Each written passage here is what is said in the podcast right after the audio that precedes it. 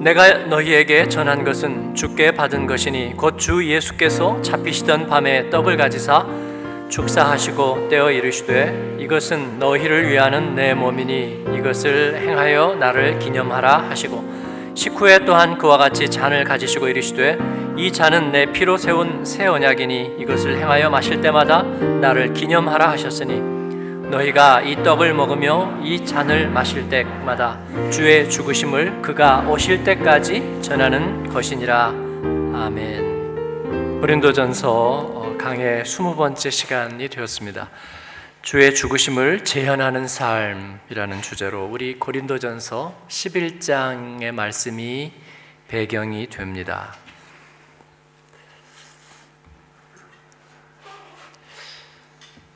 고린도전서 11장은 그냥 읽으시면 무슨 말을 하고 있는지 잘 이해가 되지 않습니다.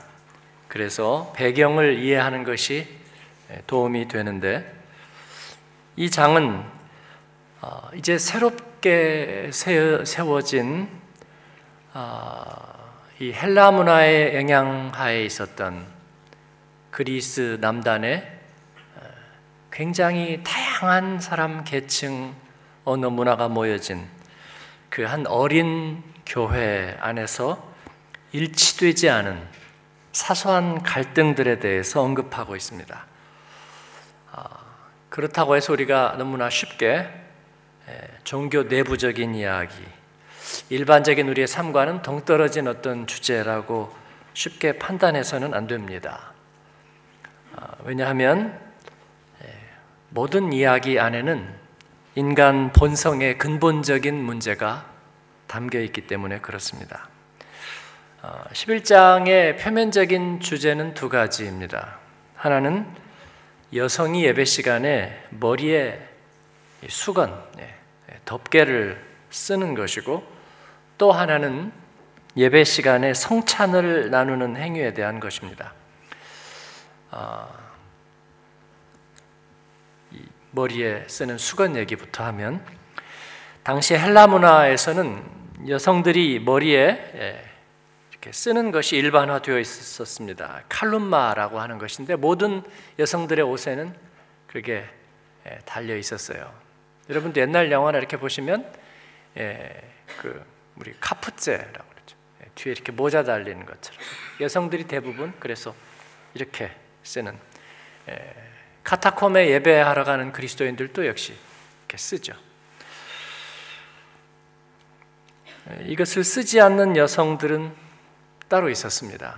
고린도 사람들의 고급 정부들 그리고 아프로디테 신전의 매춘부들은 쓰지 않았다고 그럽니다. 또 어, 여자 노예들은 머리를 밀었습니다. 그리고 유죄 판결을 받은 가늠한 여자들 주홍 글씨의 사람들도 역시 머리를 밀었습니다. 그리스도인 여성들 역시 어, 예배 시간에는 머리를 가리도록 어, 그렇게 했었습니다. 앞서 말한 사회적인 분위기와도 연관이 있었고요. 또 어, 그때는 그렇게 우리가 많은 것을 향유할 수 없는 시대 아닙니까?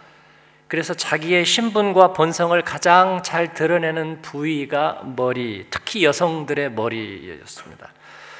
이 머리를 제한함으로써 오직 하나님께 영광을 드리고 하나님의 권위를 높이기 위함이었습니다. 그런데 문제는 어떤 사람들이 성령의 은사를 받고 즉 방언과 예언의 은사를 받고 이제 방언을 하게 되었는데 예배 시간에 기도하면서 머리에 쓴 것을 벗어 던지고 머리카락을 이렇게 확 풀어 헤치는 일들이 생겨난 것 같습니다. 그 이유는 이 방언은 사람의 말이 아니니까 천사의 말이니까 상상 속에 있는 천사의 머리카락을 해야 된다고 생각한 것 같아요.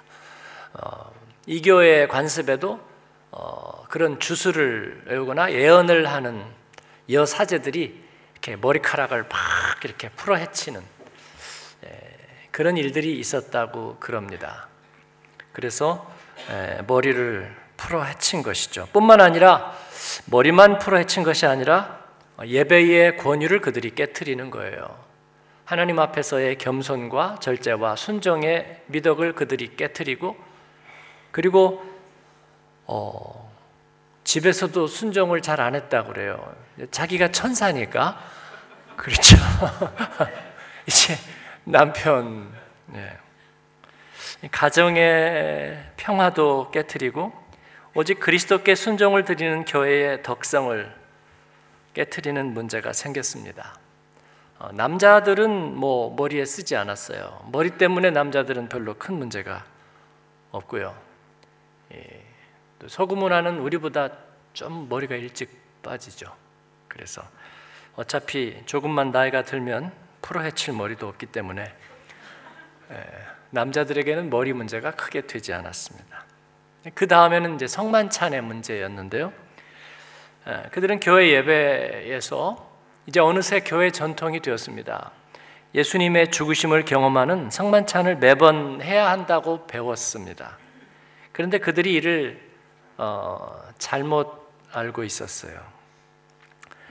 어, 그래서 예수님의 십자가 죽으심의 의미를 기억하고 또 주님의 임재를 경험하는 이 성만찬과는 전혀 거리가 먼 일을 했습니다.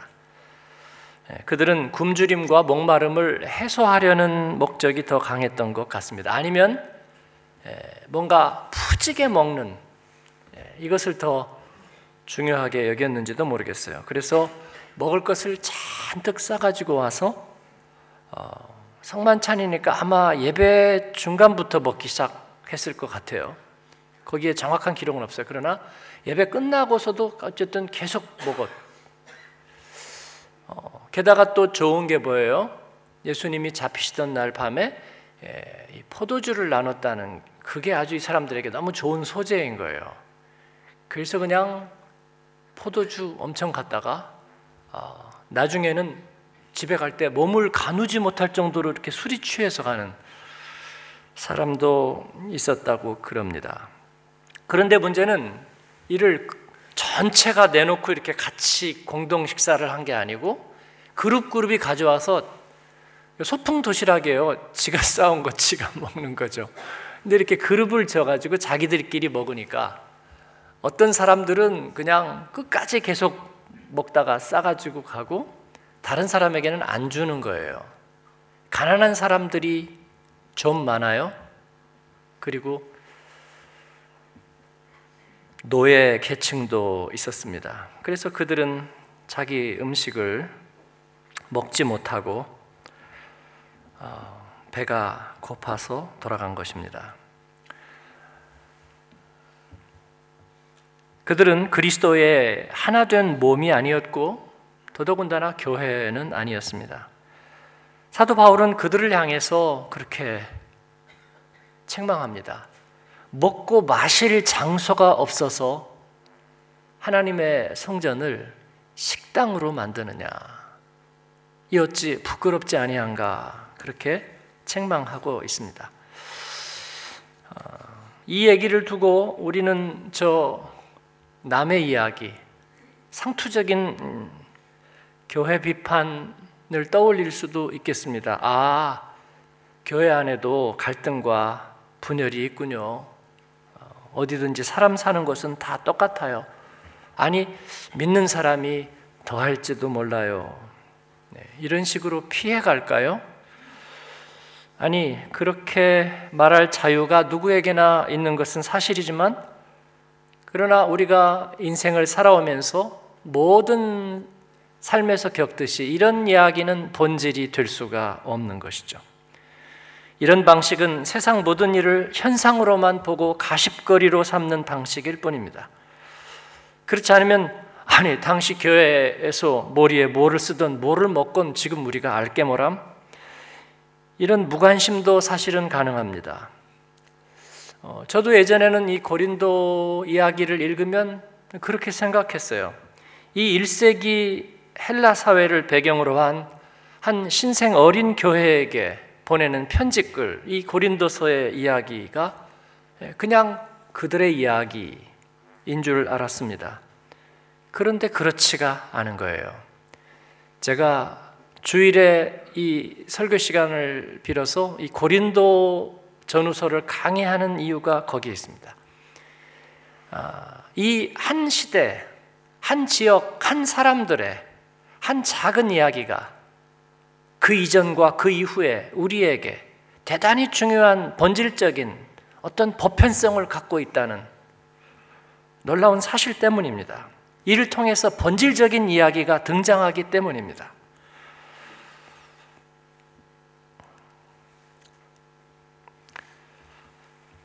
주님이 잡히시던 밤에 메시지 성경은 이렇게 극적으로 표현하고 있습니다. 그가 배반 당하시던 날 밤에 예수님은 제자들과 마지막 만찬을 나누었습니다. 빵을 들어 감사 기도를 드리고 제자들에게 떼어 주었습니다. 이것은 너희를 위해 찢는 나의 몸이다. 이를 통해 나를 기억하여라. 그리고 이어서 잔을 들어 감사하시고 또 말씀했습니다. 이 잔은 나의 피, 너희와 맺는 새 언약이다. 너희는 이 자실 이 잔을 마실 때마다 나를 기억하여라. 바울은 예수님을 직접 보지 못했습니다. 그러나 이 말씀을 전해 받았습니다. 그리고 그는 이것을 잊어버리지 않았어요. 직접 들었거나 전해 들었거나 그의 영혼과 가슴에 새겨진 말씀은 똑같았습니다. 어떻게 잊을 수가 있겠습니까? 그래서 그는 이렇게 말합니다. 제가 풀어서 말씀드려요. 여러분이 예수 그리스도의 죽으심으로 죄에서 벗어나고 새 사람이 된 것은 마치, 마치 우리가 음식을 먹을 때 그의 살과 피를 공급받은 것과 마찬가지입니다. 마치 생명의 백신을 예방주사로 받은 것과 같습니다. 그래서 생명을 공급받고 살았다면, 그렇다면 이 백신을 우리도 나누어야 하지 않겠습니까? 여러분의 삶 속에 계신 이 백신, 이 예수님의 죽으심의 능력은 계속 재현되어야 하는 것입니다. 이건 메시지 성경에도 없는 저의 메시지. 여러분, 분명히 인간의 미성숙과 파당을 짓고 분열하는 그 상투적인 이야기에서 시작했던 것 같은데, 어느새 이야기는 가슴이 울렁거리는 저 생명 근원의 이야기로 옮겨가고 있습니다. 예, 여러분, 삶은 이야기입니다. 하지만 올망절망한 사람들의 이 동네, 저 동네의 뻔한 스토리, 뻔한 결론의 이야기들, 아니요. 어느 순간 그 모든 이야기들을 압도하는 놀라운 meta story, 큰 이야기가 있다는 것을 우리는 알게 되는 것입니다. 우리를 사랑한 하나님의 이야기. 마치 처음으로 시를 읽고 깨닫게 되었던 학창시절의 어느 날처럼 말입니다. 마치 처음으로 사랑이 무엇인지 그 오묘한 표현을 발견했던 날처럼 말입니다. 마치 처음으로 내 인생을 어디에 걸어야 하는지 그 방향을 깨닫게 했던 그 이야기처럼 말이죠. 태풍에는 진앙의 근원과 같은 경, 정점이 되는 그런 스토리 말이죠. 주님의 죽으심의 스토리는 바로 그런 이야기입니다. 그런데 그게 도대체 우리 인생에 어떤 결정적인 의미를 가지고 있다는 이야기입니까? 주의 죽으심은 죄에 대한 죽음. 여러분, 죄는 우리는 나쁜 짓이라고 생각하죠. 어, 이 생각은 절반만 맞습니다. 죄가 나쁜 짓이라는 생각은 절반만 맞아요. 왜냐하면 어, 아까 분열 얘기를 했는데요. 분열하려는 사람들은 모두 좋은 일을 하려고 합니다. 그래서 분열하는 거예요. 더 좋은 일을 하려니까 분열해야 되겠다고 생각하는 거예요. 민주당과 공화당은 모두 좋은 일을 하려고 합니다. 자본주의와 사회주의는 모두 최고의 가치를 지향하려는 표현에서 등장했습니다. 1억 명의 젊은이들을 죽음으로 내몰았던 양차 세계대전은 거룩한 명분에서 항상 시작되었습니다. 죄는 무엇입니까? 단순히 나쁜 짓? 단순한 이기심? 단순한 탐욕? 단순한 정욕? 아니요.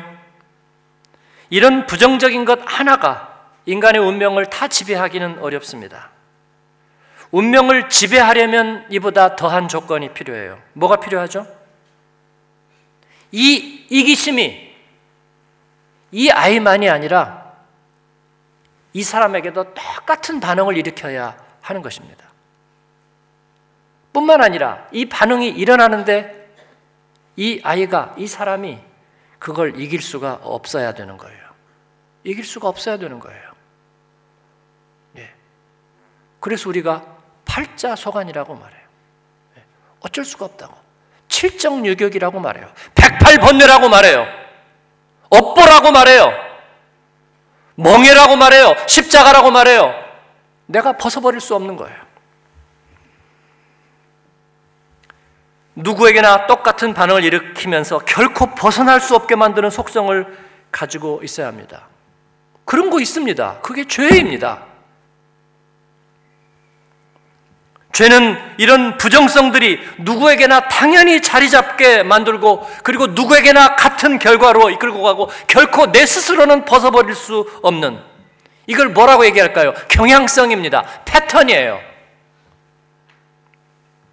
메르스 바이러스처럼 한국에 다시 돌고 있는 변형 조류 바이러스처럼 구제역처럼 이것은 대표성을 가지고 있는 거예요. 그래서 이게 한번 들어가면 모든 새, 모든 돼지에게 똑같은 경향적 결과를 가져오는 것입니다. 죄의 경향성, 대표성이에요. 좀 쉽게 얘기를 편하게 해보면 죄수의 특징은 뭘까요? 선입견만 갖고 얘기하자면 모든 죄수는 억울해 한다고 그래요. 죄가 없다고요. 그래서 죄수인지도 모르겠어요.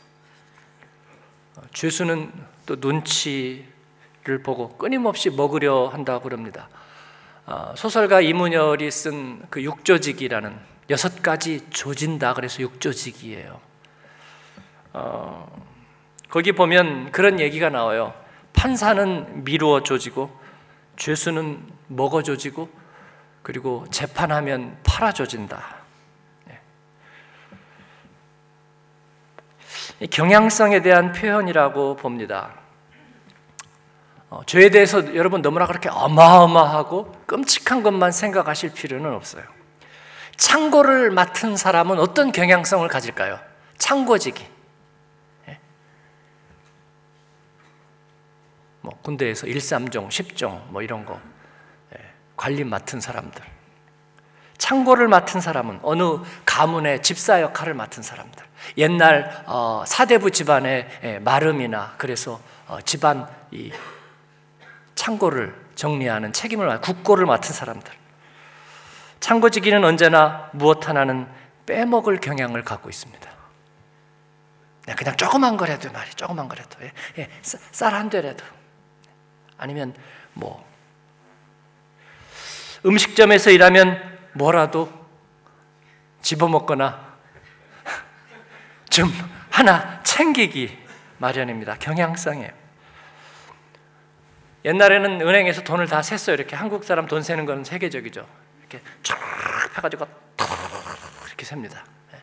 뭐 물론 이것도 잘 세고요. 이건 좀 일본 방식이니까 탁 세는데 기가 막힙니다. 기가 막혀. 돈 세는 사람은 그런데 건너뛰게 되어 있습니다. 이게 경 이게 경향이에요. 옛날에 우리 재정부도 예, 자주 다시 세시더라고요. 건너뛰니까. 봉사하는 사람은요, 맘상하게 되어 있습니다. 내가 이러려고 봉사했나? 예, 그리고 공사하는 사람은 남겨 먹는 경향이 있어요. 다 그런 거 아니지만, 예. 이를 여러분 일반화의 오류 뭐 이런 얘기로 생각하지 마시고 그냥 얘기로 들으세요. 네. 부자는 뭔가 감출 게 있는 경향성을 갖고 있어요. 네. 목회자는 일반적인 선입견에서 신자들에게 뭔가 바라는 게 있기 마련이에요. 네. 내 생일 때 손수건 하나 안 주나? 부모는 걱정하기 마련이에요. 제가 선교사님들을 많이 만나 보니까 선교사님들은 원망할 경향성이 높아요. 나를 이 오직까지 갖다 보내놓고 아무도 관심도 없나? 그러면 목사이고 선교사인 뭘까요? 바래면서 경찰은 의심하기 마련이에요.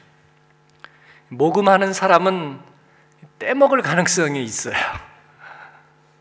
근데 이는 어떤 특정한 사회, 어떤 특정한 집단의 특성을 말하는 것이 아니잖아요. 아직도 모르시겠습니까? 인간의 저 깊은 곳에 있는 저 어둡고 일반적인 스스로 떼어내지 못하는 경향성에 대한 것 말입니다. 이게 죄의 속성입니다. 사랑하는 여러분, 주님의 죽으심은 바로 이 인간 안에 있는 언제부터 들어왔는지 모르고 언제 나갈 수 있는지도 모르고 교육으로도 해결되지 않고 보이는 체면과 성실과 노력으로도 해결되지 않는 이 반역의 경향성, 이 어둠의 경향성, 생명에 대한 이 알레르기 반응, 사랑에 대한 거부 반응, 바로 그러한 죄에 대한 면역 거부 반응. 예수님은 여기에 대하여 죽으셨다고 말씀하고 있습니다. 이 경향성을 그래서 바꾸어 버리는 것입니다. 그렇다면요, 그래서 뭐가 달라지느냐고요? 예수님 십자가에 돌아가셨다는 거, 그거 우리가 동시에 믿어서 도대체 뭐가 달라지느냐고요? 들어보실래요? 창고지기가 하나 슬쩍 빼는 게 아니라 하나를 더 채워 넣어요. 물론 그걸로 인생이 달라지지도, 역사가 달라지지도 않아요. 아무도 믿지 않아요. 20년 동안 마름하면서 장부도 없는 저 곳간을 혼자 맡고 지냈는데 제가 20년 동안 결국 쌀 한 가마니 더 집어넣었대. 아무도 안 믿어. 믿어요? 에이, 그래. 뭐 드라마 찍어요, 지금? 네. 그럴 리가 없죠. 아니, 그리고 한 가마쯤 해 먹었으면 어때? 한 가마면 괜찮은 거예요. 근데 한 가마를 더 집어넣었대. 그럴 리가 없다고. 그렇잖아요. 안 믿잖아요. 아프리카 대통령이 독재로 20년 하더니 자기 집안 살림도 다 갖다 집어넣었대요. 안 믿어요. 그럴 리가 없어요. 그런데 그랬다는 거예요.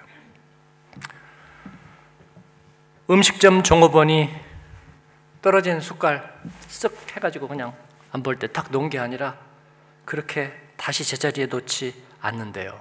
임시직인데 오늘 하루 그냥 와서 도와주는 건데 새는 사람이 건너뛰지 않는데요. 봉사하는데 남들이 전부 다 자기들 먹고 가버렸는데 기쁨이 밀려온대요. 헤이. 공사 맡아 하면서 원래 예정보다 시멘트 한 포대 소리 없이 더 넣었대요. 돈 따로 안 받고요. 에이. 목사는 바라지 않고 선교사는 원망하지 않고 부모는 걱정하지 않고 경찰은 무조건 의심하지 않고 모금하는 사람은 떼먹지 않고 마지막에 단단히 채워서 슬쩍 자기 돈 보태고 여러분 이게 쉬워 보여요? 아니야. 그랬다면 그랬다면 오늘 아프리카는 지상의 낙원이 되었을 것입니다. 산불이 없는 열대우림 천연자원의 보고, 생태계 박물관, 어드벤처의 천국, 고고학의 산실. 아프리카에다 서구가 250년간 갖다 쏟아 부었어요. 모든 봉사활동하러 어디 가냐면 아프리카 간다 그래요. 여러분, 아프리카가 안 받은 게 아니에요. 안 받은 게 아니에요. 물 붓듯이 쏟아부었어요. 물 붓듯이 쏟아부어요. 시골에 교회가 없대. 가보니까 200년 전부터 세운 교회 말뚝이요. 몇십 미터 간격으로 있어요. 몇십 미터 간격으로. 거기에.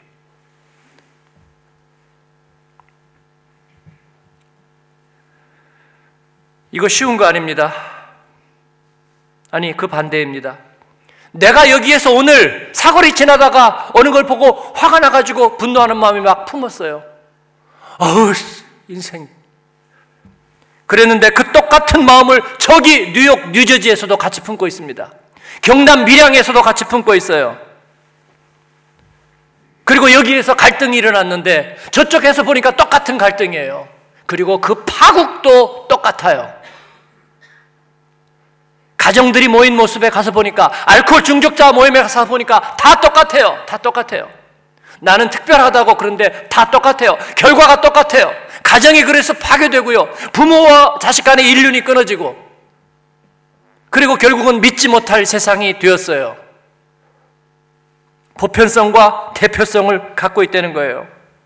2000년 전의 증오가 2000년 후의 증오가 됩니다. 어떤 것으로도 면역되지 않아요.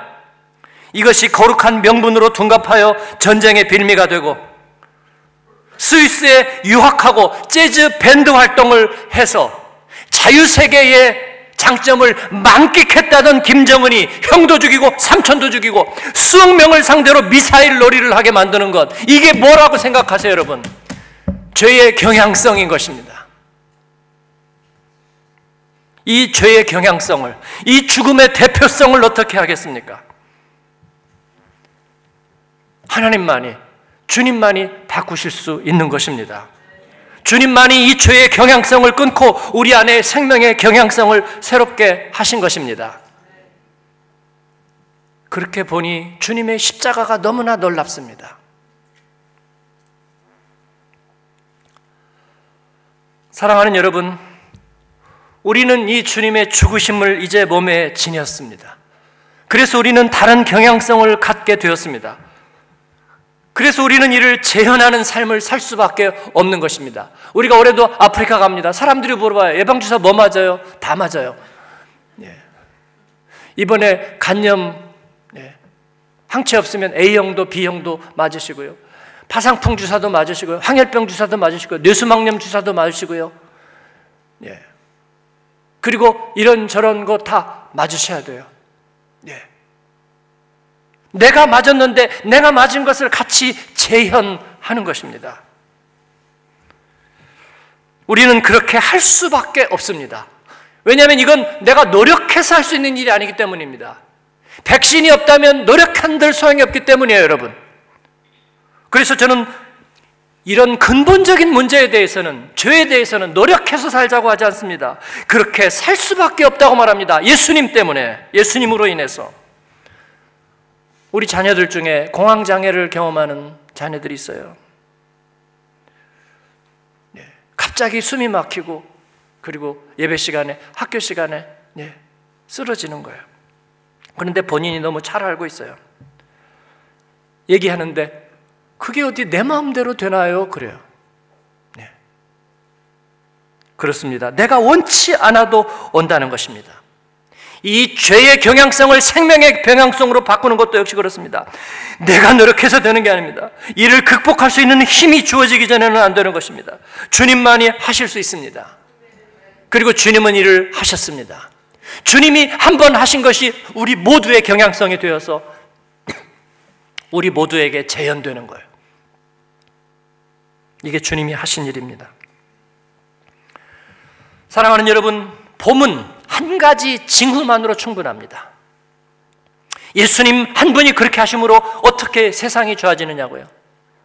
여러분, 봄은 한 가지 징후만으로도 온 세상에 봄을 가져옵니다. 아지랑이 하나만으로도 충분합니다. 달라진 톤의 새의 지저김 하나로도 충분합니다. 새로 터진 꽃망울 하나로 충분합니다. 내가 예수님을 주로 믿어서 나의 마음 깊은 곳에 새로운 경향성이 보입니까? 늘 빠지던 자기 연민이 아니라 진정한 긍휼이 내 마음속에 보입니까? 늘 올라오던 쓴 비관과 저주가 아니라 가슴 어딘가에 울렁거리는 감격이 보입니까? 새로운 은혜의 경향성입니다. 이것이 우리의 운명을 뒤집을 것입니다. 창고지기가 채워넣듯이 이 새로운 경향성을 우리는 살아낼 수밖에 없는 것입니다. 사랑하는 여러분, 이 주님의 죽으심을 재현하는 저와 여러분이 되기를 바랍니다.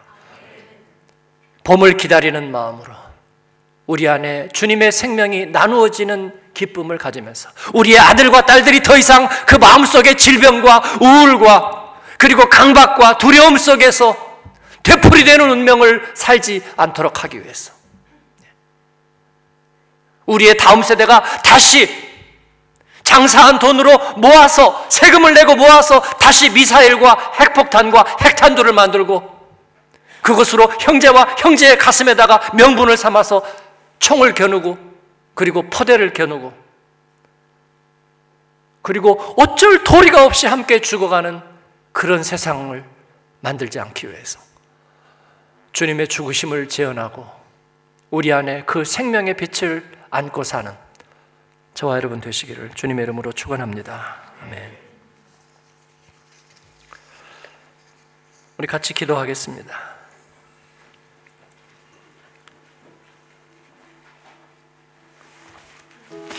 주님 앞에 우리 그렇게 고백해 드리지 않겠습니까? 주님, 우리 가지고는 안 되었습니다.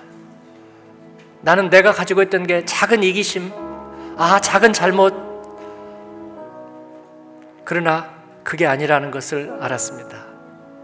이것은 빙산의 일각일 뿐, 내가 결코 거스를 수 없는 폭풍과 같고 해일과 같고 운명과 같은 그 죄의 굴레 안에 내가 있기 때문에 나는 사랑하지 않아서 미워한 게 아니라 사랑할 수 없기 때문에 미워한 것이라고. 저도 알아요. 그렇지만 내가 어떻게 해요? 얘기하는 우리 딸들의 이야기처럼 말이죠. 우리가 할 수 없기 때문에.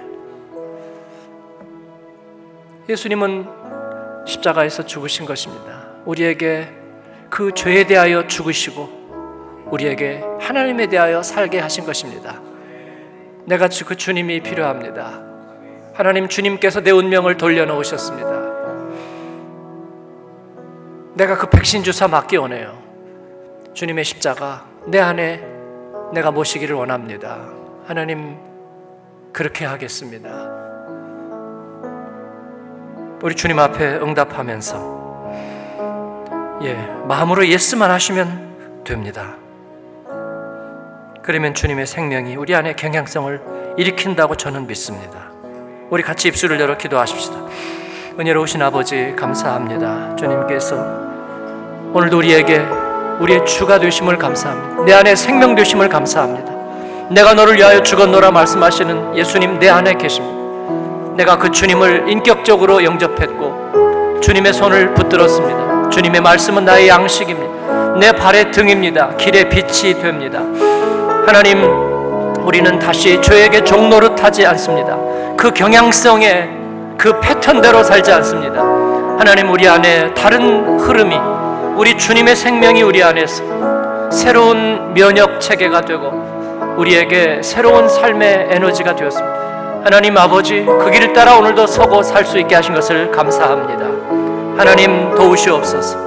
아버지, 우리가 그 주님의 죽으심을 재현할 수 있도록 도우시옵소서. 하나님, 죄와 세상에 대하여 죽고 하나님에 대하여 사는 삶을 하나님 우리가 확산해 갈 수 있게 도와주시고 아버지 우리가 좀비처럼 죽음을 유포하지 않게 도와주시고 아버지 하나님이여 생명을 확산시켜가는 봄의 사절처럼 하나님 앞에 살 수 있게 도와주시옵소서. 우리 아들과 딸들을 지켜주시고 하나님 주님의 생명으로 구원하여 주옵소서. 아버지 감사합니다. 주님 함께 하심을 감사합니다. 예수님 이름으로 기도합니다.